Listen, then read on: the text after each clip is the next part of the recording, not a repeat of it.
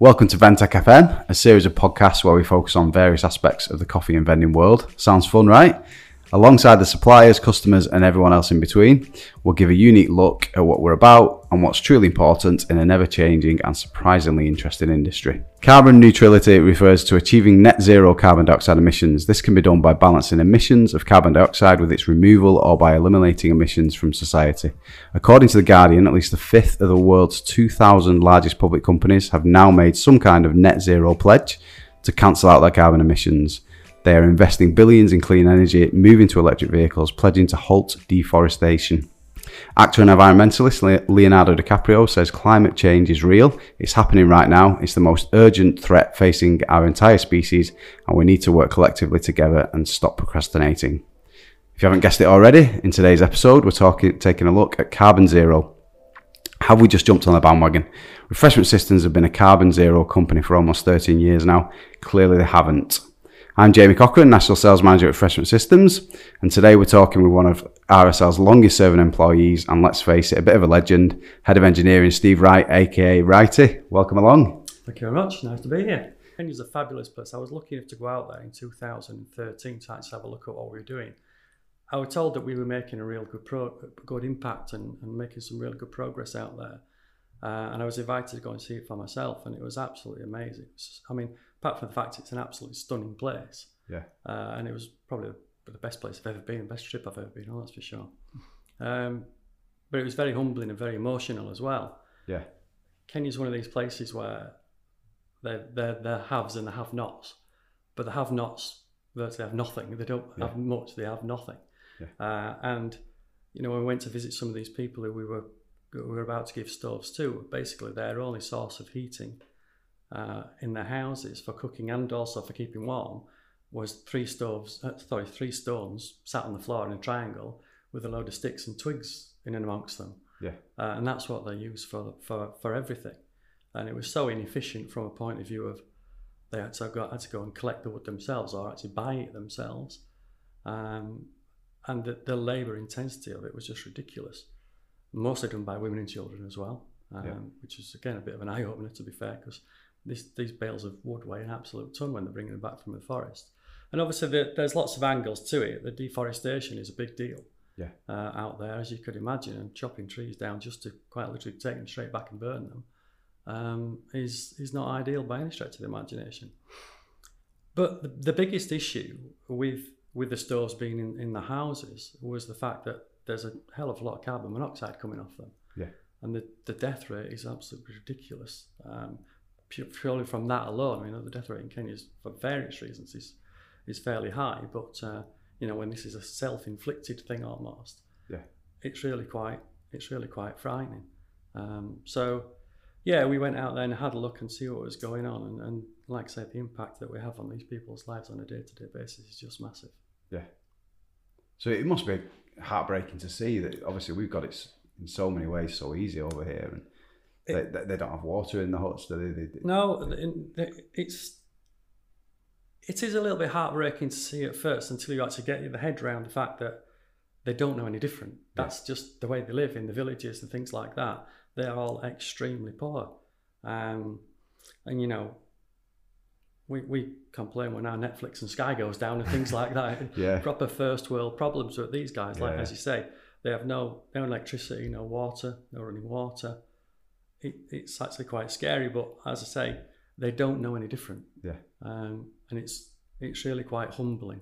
It really is when you see what how these people live, um, and, and the impact that we had on them was just incredible, really. Yeah. So the, and, and and obviously what they've got what they had was was killing them as well. It wasn't. It was making them ill. It was massive impact on the health as well as yeah the whole lifestyle. Really. Oh, absolutely. You know, the the immediate impact that we have on these people is, is you know, there's a reduction in two thirds of, of sort of wood use and therefore two thirds of, of carbon monoxide inside their houses. And bear in mind, the houses are probably no bigger than the, office where I'm sat in now. In fact, in a lot of cases, quite a bit smaller than that. The impact is really quite frightening. Yeah. Um, and, the, and the fact that, you know, you, you're delivering, we actually delivered some stuff to some people while we were there in some of the villages and the reaction that we got from it is just incredible. You know, to see the smile on the faces and the realization actually and this is no exaggeration, they actually might get to see their children grow up. Yeah. Is really quite, it's really quite scary. Uh, Yeah. But again, so satisfying to see as well. Yeah, but the a brilliant impact that's made, and and and it's it's then had a knock on effect, hasn't it? To not just kind of the potentially living a bit longer or living longer. Um, it's helped the elderly. It's, it's all. I think some families have even been able to start their own businesses because it's it's freed up so much more time for them to make a bit more money doing other things rather than just literally collecting wood all day and, and cooking all day. Yeah, that, that's right. There, there's there's lots of spin-offs from this. I mean, like I say, for whatever reason, the the men folk go out to work, and whilst they're at work, the ladies are working even harder, Yeah. going chopping trees down.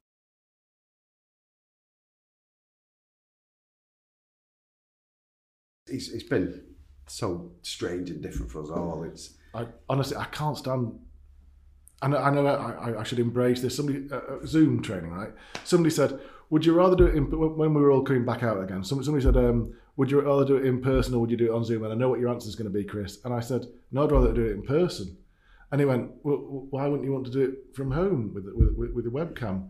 I said, "Because you can't. It's, it's the, the getting the feeling in the room of how you're helping people. It's the quiet person at the back or the gobby person at the front who who um, who, who is c- commanding the entire training. It's about organising that room so that you leave no one behind, and that you know whether it be the quiet person at the back who's scared to ask, or the person at the front who's being loud because he, he or she doesn't want to give away what they don't know, you know, and they're actually Yeah. sort of like putting up a front.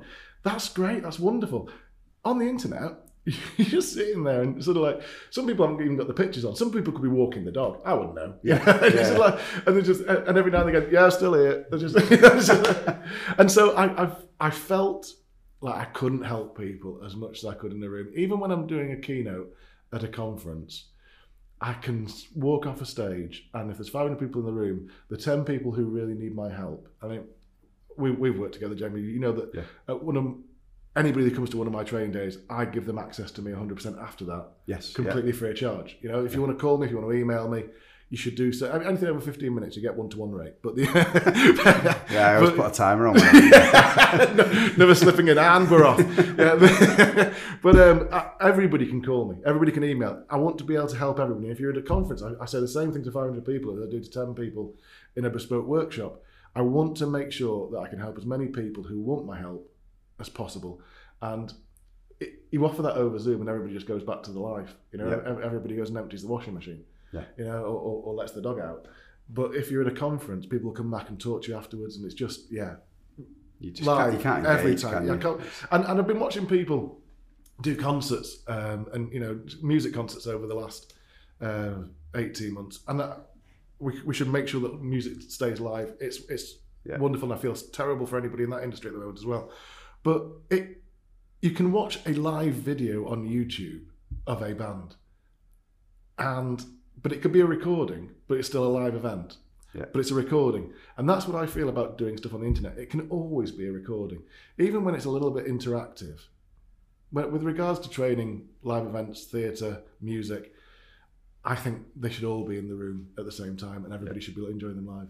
Yeah, well, you, you can't you can't replicate that that atmosphere and that kind of No. whether it be whether it be a training course, whether it be a concert or whatever. It's it's so much better live. Human sort of really struggles online with people being disparate as well. You Yeah. know, it's, it's just I'm not surprised everybody's been getting sort of down as, as, as it's as it's gone on because you just you can't you can't bounce the conversation around like you can when you're in the same room or something. You know, I mean, if we if I, I reckon if we w- weren't doing in this in, in the same room, the conversation we had before we went on, on air wouldn't have been anything like it was. you know? Yeah, So yeah. yeah, I, I I'm delighted to be here with you. yeah, no, it's great face to face, isn't it? Um, kind of covered it off a little bit, but how does it compare to life before the pandemic? Um, well, the, the biggest problem I've got now, really, was with my own business, is that, there's so many shortages of things, so that people are actually firefighting the situation they've got rather than improving their people. Yeah. So uh, back in the old days, when, um, when when when things were what people are referring to at the moment as normal, is uh, you know I I think um, I, I think everybody had a plan and and the trouble is the plan sort of goes up in the air when when when the unplanned happens What are the positives to come out of the pandemic? Um, I think the positives to come out of the pandemic lie in a, in a couple of camps. I think, um, we, you know, people are talking about the new normal. I don't, I don't, people talk about normal like it was a ever a thing. Yeah, yeah, And yeah. everything has had to evolve. You know, the business doesn't look like it did 18 months ago. That, that's just a fact. It, it, it doesn't, it looks completely different. But it evolved. I don't look like I did 18 months ago, you know, mostly because of the rose and the donuts. But, but, but uh, I- and I've really got to work on that before I start hitting the live uh, keynote circuit again. but, yeah. But, um, but yeah, the, the, going re- referring to things as is this the new normal? No it, it's it's not the new normal it's just the way things are. There is no normal there is only evolution.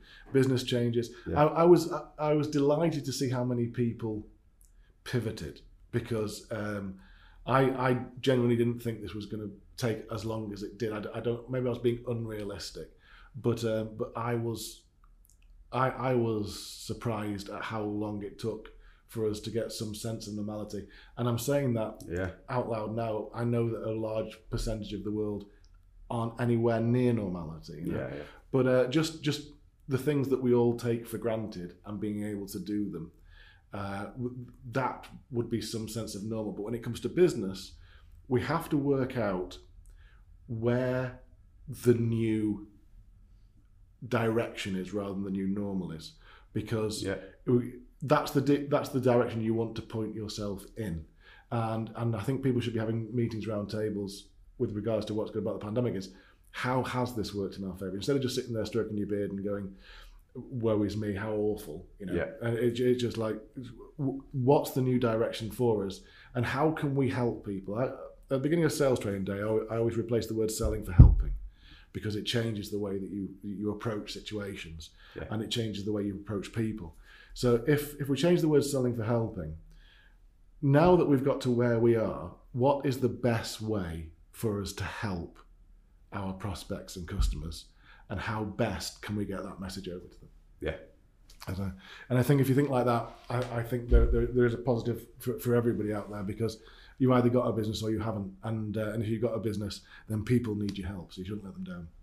Yeah, brilliant. That excellent. You kind of answered my next question, which was how do we go about getting back to normal, or Uh, whatever yeah, well, normal I- is. I- I- Not get back to normal. normal is. Yeah, I well, you know, I mentioned before we, we I, I did an article on, on, on this not so long ago. I honestly think that it's going to be like a scene from the Hunger Games. You, that scene where everybody pops up out of the water and, and has to run for the best weapon. You know, yeah. I just, I, I just, I just see the world opening up and customers all sitting there, like, and all the best customers are going to be rushed.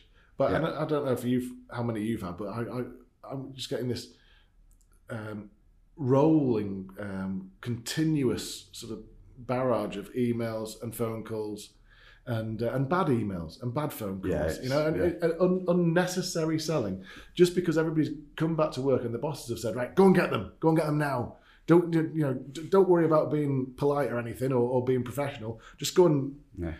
You know, and, and so they jump on them like the wounded zebra in the long grass and rip the throat out. And you're just like, just stop. Do you know, this morning, one of my ladies in my office took a, a call, and I was surprised because I know the company that that um, that made the call, but they asked for me by name. She told them I was I was uh, wasn't available, and and the caller, who was a chap, the, the, the man who called her, um, when he said I wasn't available, hung up on her straight after. Wow. And and so and so it's just like, is Chris available? No, he's not available right now. Not thanks for your time, goodbye or anything. Just like ching gone. On to the next one. On to the next one, right? So so the way you measure your business is the way you manage it, and the way you manage your business is the way you measure it. So there, whoever was managing that salesperson w- was was measuring them in how many calls they were going to get and how many successful calls they were going to get, and they weren't measuring the perception or the taste that it left in anybody's mouth. Yeah. What it just let's go and get this, and you know, it, it, amazes me how some people manage their sales teams, and when I've been in offices before with telesales teams where people have been made to to um to, to stand on chairs if they're not being successful, you know, and Yeah, uh, yeah. and, yeah. and and the sales director sort of like gives me a, a cheeky wink of look how in control I am, and I, I you, you've got to wonder, you know, if altitude is so important about success, just put them on the next floor up. You know, I mean, just, what are they doing on chairs? These are grown people. Treat them like grown people. Someone said uh, before the before the pandemic, someone said to me, um, "I'm looking at the uh, I'm looking at the opportunity of, of, of monitoring my people when they work from home, right? Because I, I'm not I'm not 100 percent convinced. And this is before everybody had to work from home, right? Yeah. And uh, now I understand some people have trackers on cars, and, and that's not a bad thing. You know, I, I, as far as I'm concerned, nobody ever checked a tracker report until they were worried about where the salesperson was. So you know, if everybody's doing the job, th- those reports just Yeah. sit there like as an insurance. But yes, it, this chap said to me, "What do you think the legality of? uh, What do you think the legality is of putting cameras in the spare rooms of all the people who work for me, so I can see when and when they're not working?" And I really? I think it's frowned upon at least. Surely. I mean, I mean, talking about you know being able to trust people working uh, remotely, and I said, here's the big problem with that: if you don't trust your team to work, and you don't trust your team to work that much, then and you monitor them that heavily, then the only people who will come and work for you are the people who are desperate for work because they can't get work anywhere else, and that means Yeah. you're, you're struggling with salespeople who won't sell for you.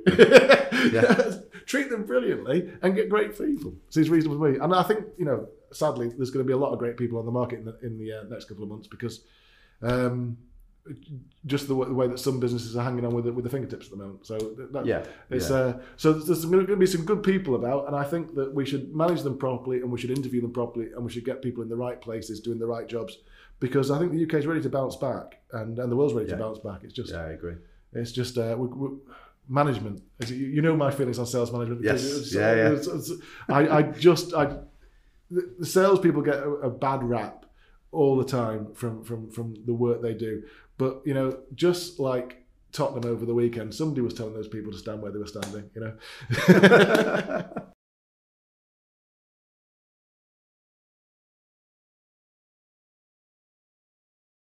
Innovation is something that, much like RSL, seems to be a big focus for Bravilor. Um, we've already mentioned kind of R and D being in house, etc. Is this something that you and Bravilor see as, as important? Yeah, of course. I think um, the last couple of years or so, you know, worldwide pandemic has uh, kind of cemented that manufacturers of all industries need to be on top of their game when it comes to innovation. Yeah. You know, having to deal with certain, uh, well, what happened in the last 18 months, basically. Yeah. So yes, you know, as I mentioned previously, we've got around 30 people in our R&D department. So innovation, we've got an innovation center as well. Yeah. Um, that's key to our growth as a, as a, as a manufacturer in the coffee industry. Um, yeah, you know, we've this year alone, we've launched uh, a number of uh, both new machines. We've updated some current machines um, uh, with uh, kind of more up to date technology, Yeah. uh, being able to deal with um, third party devices. Um, so, yeah, innovation is something that we constantly strive to be on top of and in front of and to hopefully lead the market. Yeah, yeah. And has, has the pandemic allowed you to kind of ramp that up? I guess, like anyone in our industry, um, particularly when you're dealing with the wholesale sector, so Yeah. you know your hotels, restaurants, and that were shut, Yes. Yeah. it did give us, you know us time to, uh, I guess, reflect on, on the Yeah. market itself, but also um, time to uh, well look at innovation, Yeah. look at how we develop equipment, both existing and new, um, where the market will go once uh, you know normal, normality comes back, which we're now Yeah. hopefully seeing Yeah. for good. Um, yeah, yeah. and when we did come out of the blocks, that we you know we were the um, the fastest horse out basically. Yeah, yeah, brilliant. Cool. Last year, you atta- attained the EcoVadis Silver Sustainability Rating. Is sustainability something that Bravilor consider to be important? Of course, yeah. Um, and moving forward, you know, uh, that will become more and more important. Um, last August 2020, uh, Bravilor Bonamat as a group uh, was awarded a silver medal, medal sorry, in EcoVadis Yeah. um, for uh, sustainable business policies, um, corporate social responsibility, CSR, Yeah. um, and the environment. You know, they're all becoming more and more important um, Yeah. and a higher priority for companies across the world in, in all industries. Yeah. And the CSR assessment, as you, as you may be aware, and, and ratings are based on a couple of key factors, which are based on the environment, uh, labour practices, and human rights, Yeah. um, fair business practices, as well as um, sustainable procurement. Um, Bravilor being listed now in the top 25 of companies that are assessed by EcoVadis, Yeah. um, which is a trusted provider. Yeah. Um, the ratings are recognised globally. There's over yeah. 65,000 uh, companies um, within EcoVadis um, in over 200 industries and, and more than 160 countries. So Bravilor is proud to have um, Yeah, a silver yeah. medal in EcoVadis. Um, it keeps us motivated uh, Yeah. to continue and improve business processes uh, for the future. Yeah, brilliant. It's uh, like I say, it's, it's a great accolade in my opinion. It's uh, yeah, brilliant. Um, and what's changed or what's changing here at Bravilor in 2021, 22? So, um, 2020 and beginning of this year obviously gave us, like many businesses in the industry, time to reflect. Yep. Um, time to kind of uh, gather our thoughts and how we, as I mentioned, come out of the blocks um, and tackle the world when it comes back to normality. So it gave us the opportunity to crack on with a couple of um, uh, projects that w- were in the pipeline. Yeah. Uh, we've got the launch of a new bean to cup machine um, in the not too distant future Right. before Christmas. Company, uh, a machine, sorry, called the Esprecious, Right. which is uh, um, um, an entry level bean to cup machine, Yeah. high end domestic, low end commercial, um, called the Esprecious, as I mentioned. Yeah. Um, we have looked at our Valero range, and um, on all of the 13 amp machines, we've given them a, a, a facelift. Yeah. Um, we've not fixed anything that wasn't broken because um, the Valero range is, is renowned for its reliability Yeah. Yeah. but um, we've added touchscreen technology to it. Cool. Um, in the coming months, probably by beginning of next year, there'll be the ability to um, add additional third-party uh, devices um, Right. like contactless payment Yeah, yeah. systems. Obviously, we have CoinMex and so on. Yeah. Um, telemetry devices, um, all using MDB protocol. So um, they look, um, they, they just look, you know, fantastic now. Yeah, You know, for an instant excellent. machine, um, Yeah. which there is still a large market. uh, yeah, here there is. the Yeah. Yeah. Yeah. Um, yeah, so that's that's happened. There's a new HWA3 water boiler uh, which we launched not too long ago. Um, so yeah, you know, there's there's a lot of things that we've been working on, and uh, there will be more to come. But obviously I Yeah. can't say too much on that. Yeah.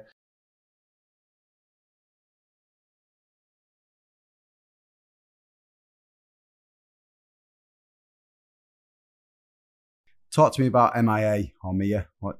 how do Mi- you- how does- micro injected air. So um, this is uh, fairly new for us. We've got two equipment, um, two products on, on, on our books which use this system.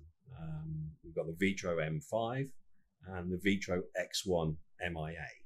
And so MIA, micro injected air.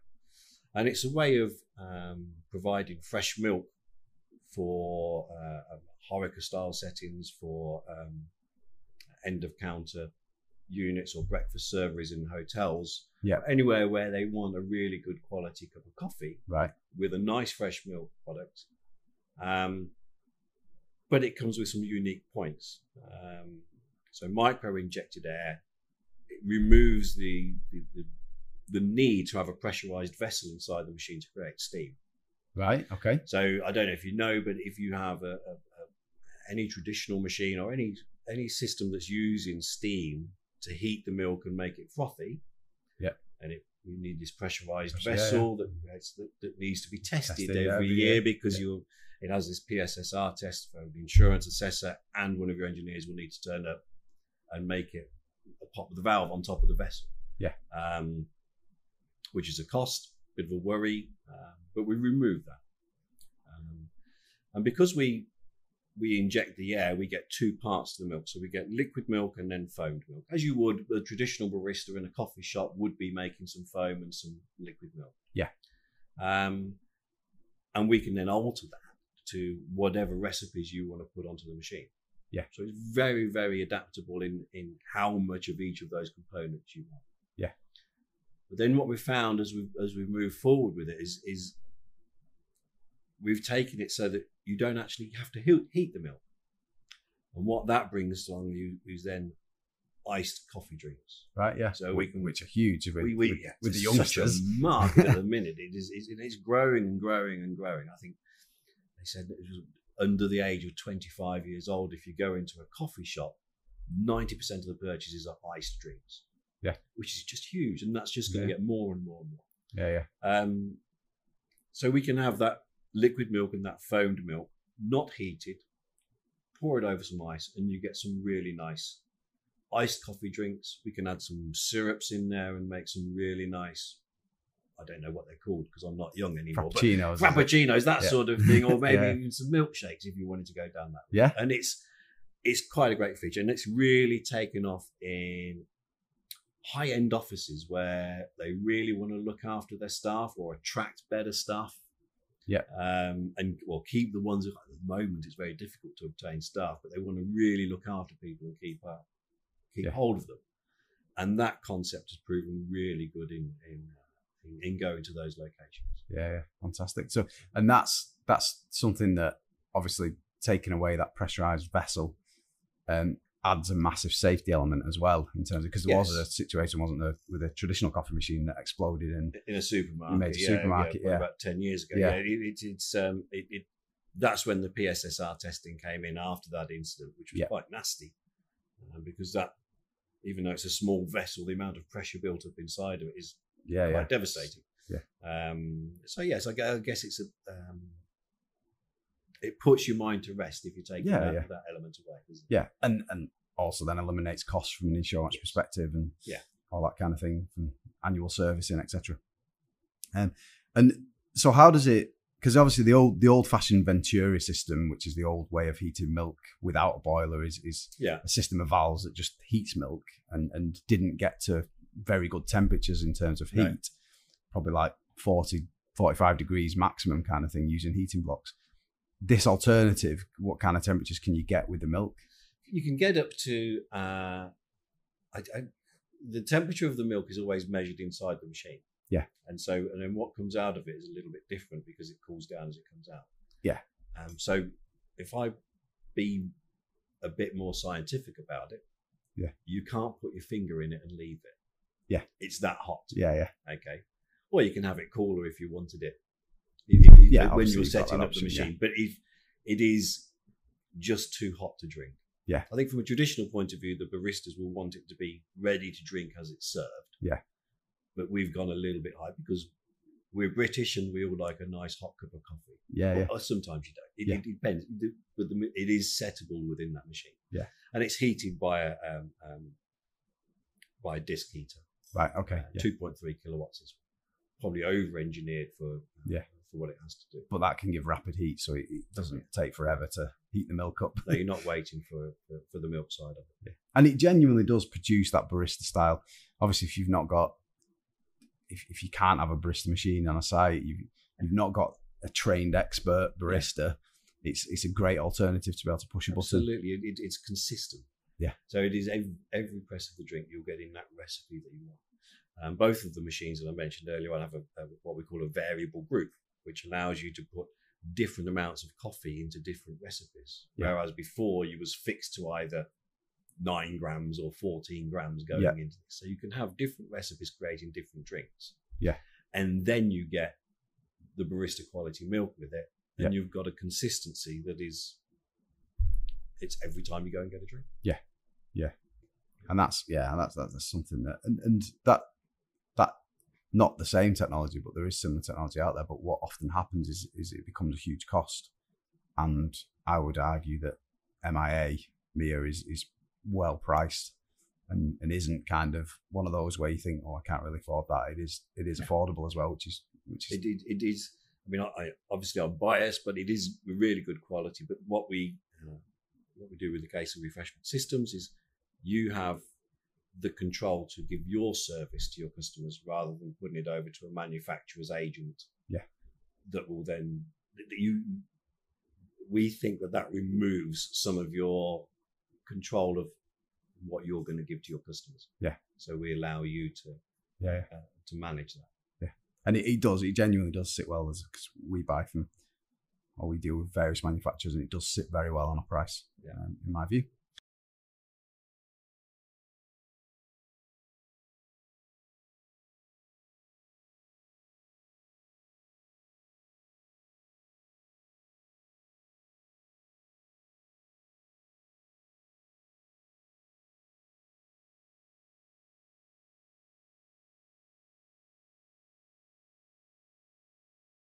Tell me about IFM.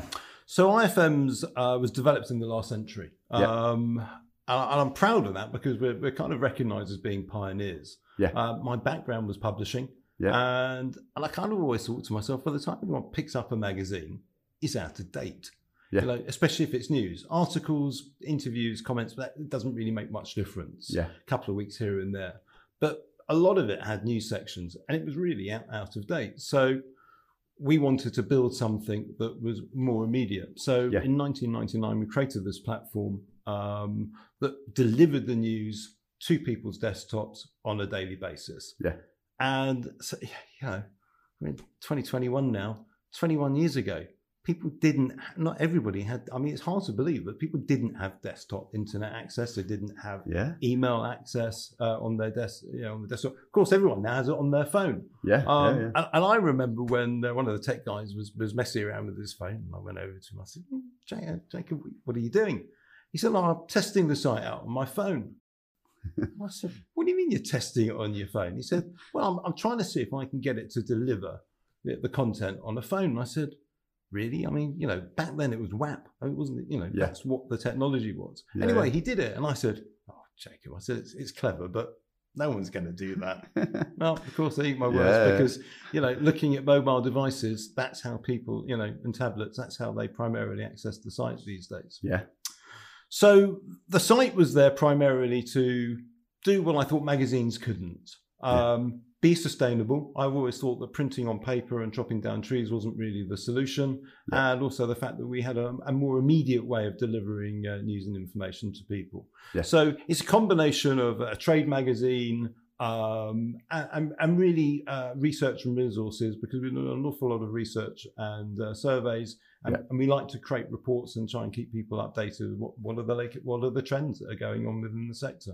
Yeah, it's it is brilliant. It's such a great resource. It's kind of if you need something or you need to find something out, it's it's in there somewhere. Do you know what? I think the interesting thing is, of course, with magazines, you know, some people do. They have a whole collection of them, and they're there on their shelves. But you know, if you've read an article, you've read a piece of news, and you want to refer back to it, how do you ever find that blooming copy of Yeah, that edition that was there? So Yeah. that's the, the you know, I, I I'm constantly use the search engine on our own site because Yeah. you know memory's going a bit, and I think.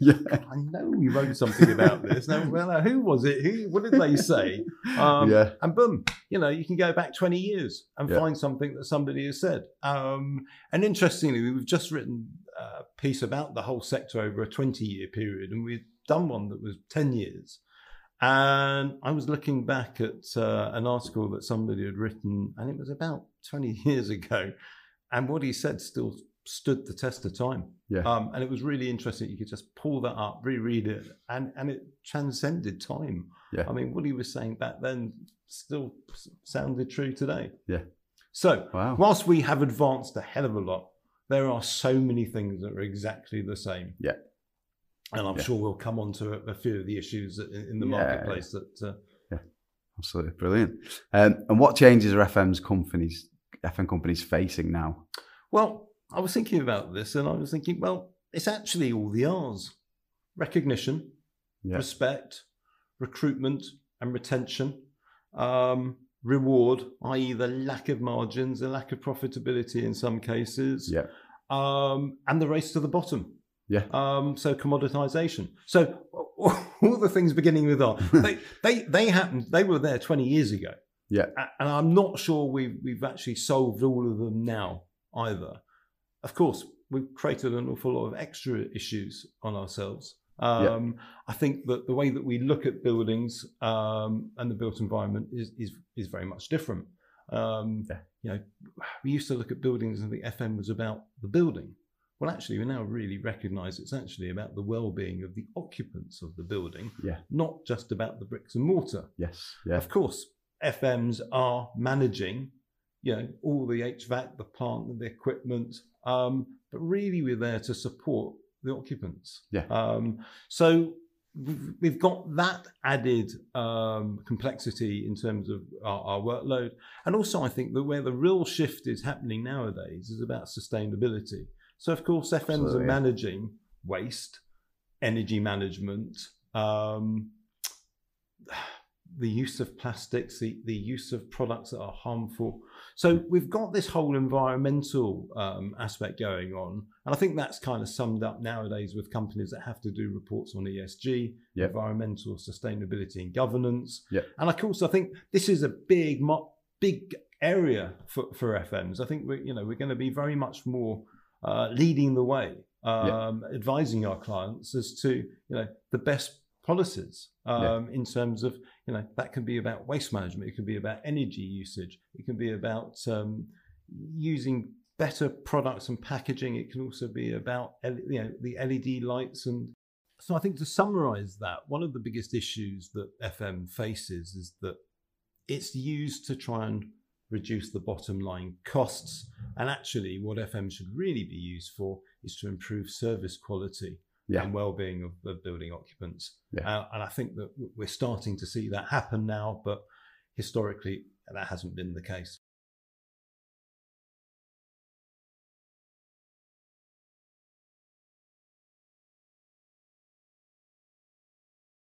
is the technology required? Is, is, is the technology within this industry as important as we say it is? Um, obviously, from an RSL perspective, how would you kind of say, talk about that, that innovation side and the technology side? Is, is that important or is it just something that, w- that would be mentioned to try and sell a deal or whatever? Is? No, I, I, I think ultimately the um, when we talk about we talk about our niche, our passion, our pledge. I suppose ultimately it's, it's our uniques yeah, and how we how we drive those forwards. And and when you look across almost every aspect e- even across our core values innovation and technology is is peppered across everything that we do. Yeah. Um, we don't want to stand still. We we want to drive innovation and new technologies and and, and embrace kind of automation. Um, we want to we want to look at things from a completely different angle, and we believe we do. We have weekly management meetings, and I'll be honest that that's probably makes up 60 70 percent of what we talk about. Is you know what's the next thing? What's you know what are we doing next quarter? What are we doing in quarter three, quarter four? What are we doing next financial year? What's our five five year plan? Um, and that's not just about numbers. That's not about sticking down kind of um, revenue growth or profit growth it, it is all about you know what's the next best thing what's the next big thing we can do as a business again going back to what we were talking about at the start we have no red tape so if we think something's a good idea collectively or maybe completely left field we just do it we, we scope it out as a project um, and and if we believe it's the right thing to do we literally you know we have the management meetings on a friday and we, and we start that project on a monday it's as simple as that um, so technology innovation is, is, is crucial, especially in the ever changing world that, that we're in at the moment. A lot of stuff has, has absolutely been accelerated over the last 18 months um, with the pandemic. Um, we, we've accelerated our, our telemetry, our visit on demand.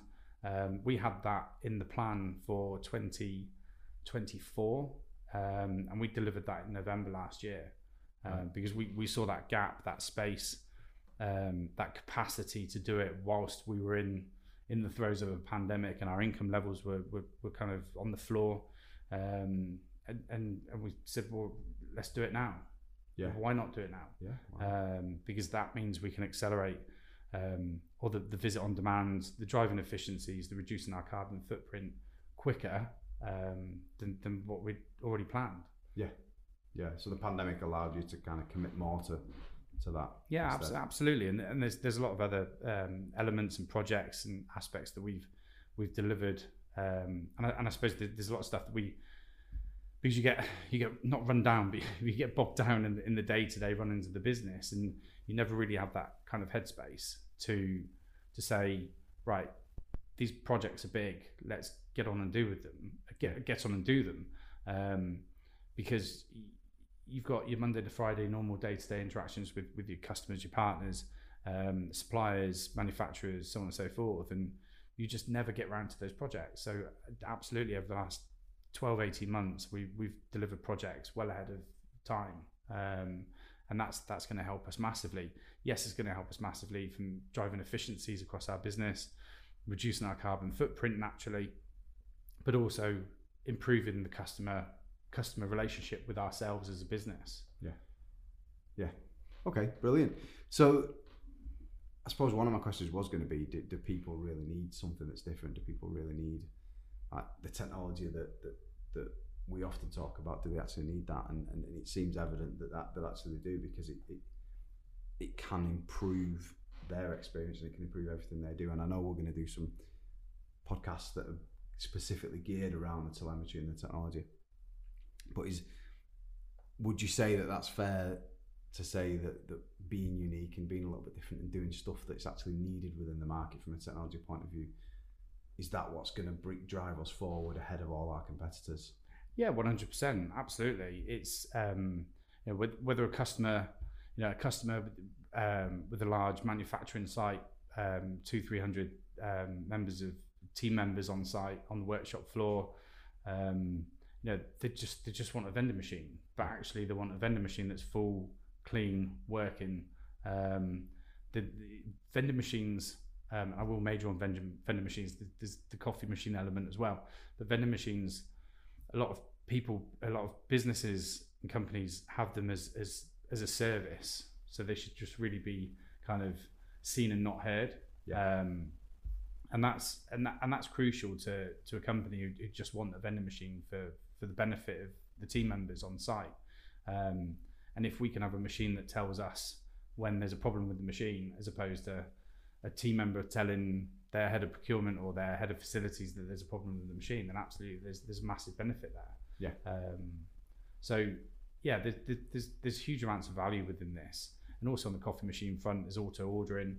Um, so we've got telemetry on, on on our coffee machines now, which tell well they don't even tell us; they tell the workshop um, that it needs coffee or it needs um, powdered milk or it needs hot chocolate because it's, it's running low and it's, it's gone through its kind of threshold um, levels of stock. Um, and then it just tells our warehouse that it wants more stock and it just gets sent out. It's, you know, that's, that again drives efficiencies and, and just takes those, um, those kind of those requirements for, for interaction or somebody to place an order or somebody to go and do a stock take or, or whatever else, it, we take that away. Yeah. So time and money is, is yeah, absolutely. Yeah, yeah. Brilliant. Um, and then we kind of talk me through the kind of the pledge passion kind of niche part of RSL. What I know that's something that we talk about within the business a, a, a little bit, but obviously to, to anyone else that probably doesn't mean anything yeah, again, we've got we've, we've got passion, we've got a niche and a pledge, similar to to um, a vision and a mission statement. Um, yeah, and so we talk about ridiculously creative solutions or awesome refreshments whenever, um, or to continually pioneer innovative solutions, and and that they are, I suppose, for I suppose for um, using general terms, they are our mission statements and our vision and, and everything else. But but again, we want, I suppose, want to be a little bit different. So there's a pledge, a niche, and a passion. Um, but again, underpinned across all all three of those is, is technology and, and kind of um, creative solutions and, and pioneering innovation. And um, you know, as I alluded to earlier, along with the values, we we we've spent a lot of time over the last couple of years evidencing what we're doing there um, and how we can prove that we are actually delivering awesome refreshments whenever. Um, and and we're setting out a charter on that um, over the well at this moment in time, um, setting up short, medium, and long term goals. So again, they're not just a statement. It's not just a set of words just put on, you know, a website or, or a proposal or or the wall behind us. Um, you know, that's again a journey, and, and, we need to live and breathe those those values and the, the passions and the pledges and the niches, um, so everybody knows kind of what what we're about and who we are. Yeah. So it genuinely means something. It's not just words and sentences and phrases. Absolutely. Gen- yeah. Absolutely means something. There's something behind it, which is which is great, and, and it's it's refreshing from from my perspective. Um, so we're going to talk in a lot more detail on the series um, about various different things. As, as one of the key elements that, that really sold RSL to me was the carbon zero. Um, been carbon zero for over 10 years now, probably if you bring the pandemic into it, it's about 12 years yeah. it because obviously there's, there's been a pause button pressed for quite a period. Um, but we're going to be doing separate series on them on the technology and the telemetry as well. Um, so within the podcast series, we will be getting it more in depth into, into all these things and, and bringing in guests that can can bring their expertise into it. Um, with with kind of the next few weeks of, of podcasts that we're gonna that we're gonna be running, um, is there anything in there that you think is kind of re- really unique to RSL that we need to kind of just talk about before we finish the podcast? No, I, I, I think I think I think carbon zero is is unique to us. We're we're, Yeah. we're the only um, carbon zero vending business in the UK, and Yeah. you know it's not. And I know the environment and, and environment uh, environment and sustainability, climate change and everything else has been kind of on the agenda. Um, on the radar for a number of years now, but to say that we've been doing it for probably 12 years, probably a little bit not more now, um, you know, I think that's a testament to to us as a business. And again, co- coming back to our values, you know, responsibility and integrity. You know, we we want to do what's right. We know that we leave a footprint on the planet, um, and we want to do something about it. And and I know you're going to go in, into into more detail on on another one of the podcasts on, in, in the episode, but um, carbon zero offset is very important to us. But equally, um, reducing our, cof- uh, our carbon emissions um, as much as possible um, and setting out those plans and that journey over the coming years, you know, even up to five, six, seven years ahead. Um, whether that's hydrogen or electric vehicles, depending on which way you go and, and which is actually more benef- beneficial to, to the to the planet and the climate. You know, those are the things that we're, we're scoping, or we have been scoping out, and we continue to scope out, and reducing our um, energy um, consumption by 50% um, over a number of years. Um, that we took the decision a long time ago to do to, to, to offset our, our footprint um, through the carbon zero scheme, and and that plays a big part. Like I said, because using all this technology and innovation and vending machines and vehicles on the road and um, you know feet walking the streets and, and so on and so forth, it all puts a, a footprint on the planet, and, Yeah. and and we need to be very mindful of that and and absolutely be proactive in doing something about it. Brilliant. Well, that's pretty much all we've got time for today, Steve. Thank you. Thank you very much. Thank Thanks you, Jamie. Um, but it does genuinely seem that, that RSL are, are, are a company that don't just say they're different, they actually are different. We are different. Um, and that's really important these days. If, if you want to believe what people say, and, and there's, there's, there's lots to back that up at RSL. Thanks for your time, everyone. This podcast has been brought to you by Refreshment Systems Limited, edited by Isaac Dunyo and Evan Church, produced by Steve May, host and writer Jamie Cochran, with special thanks to our guests.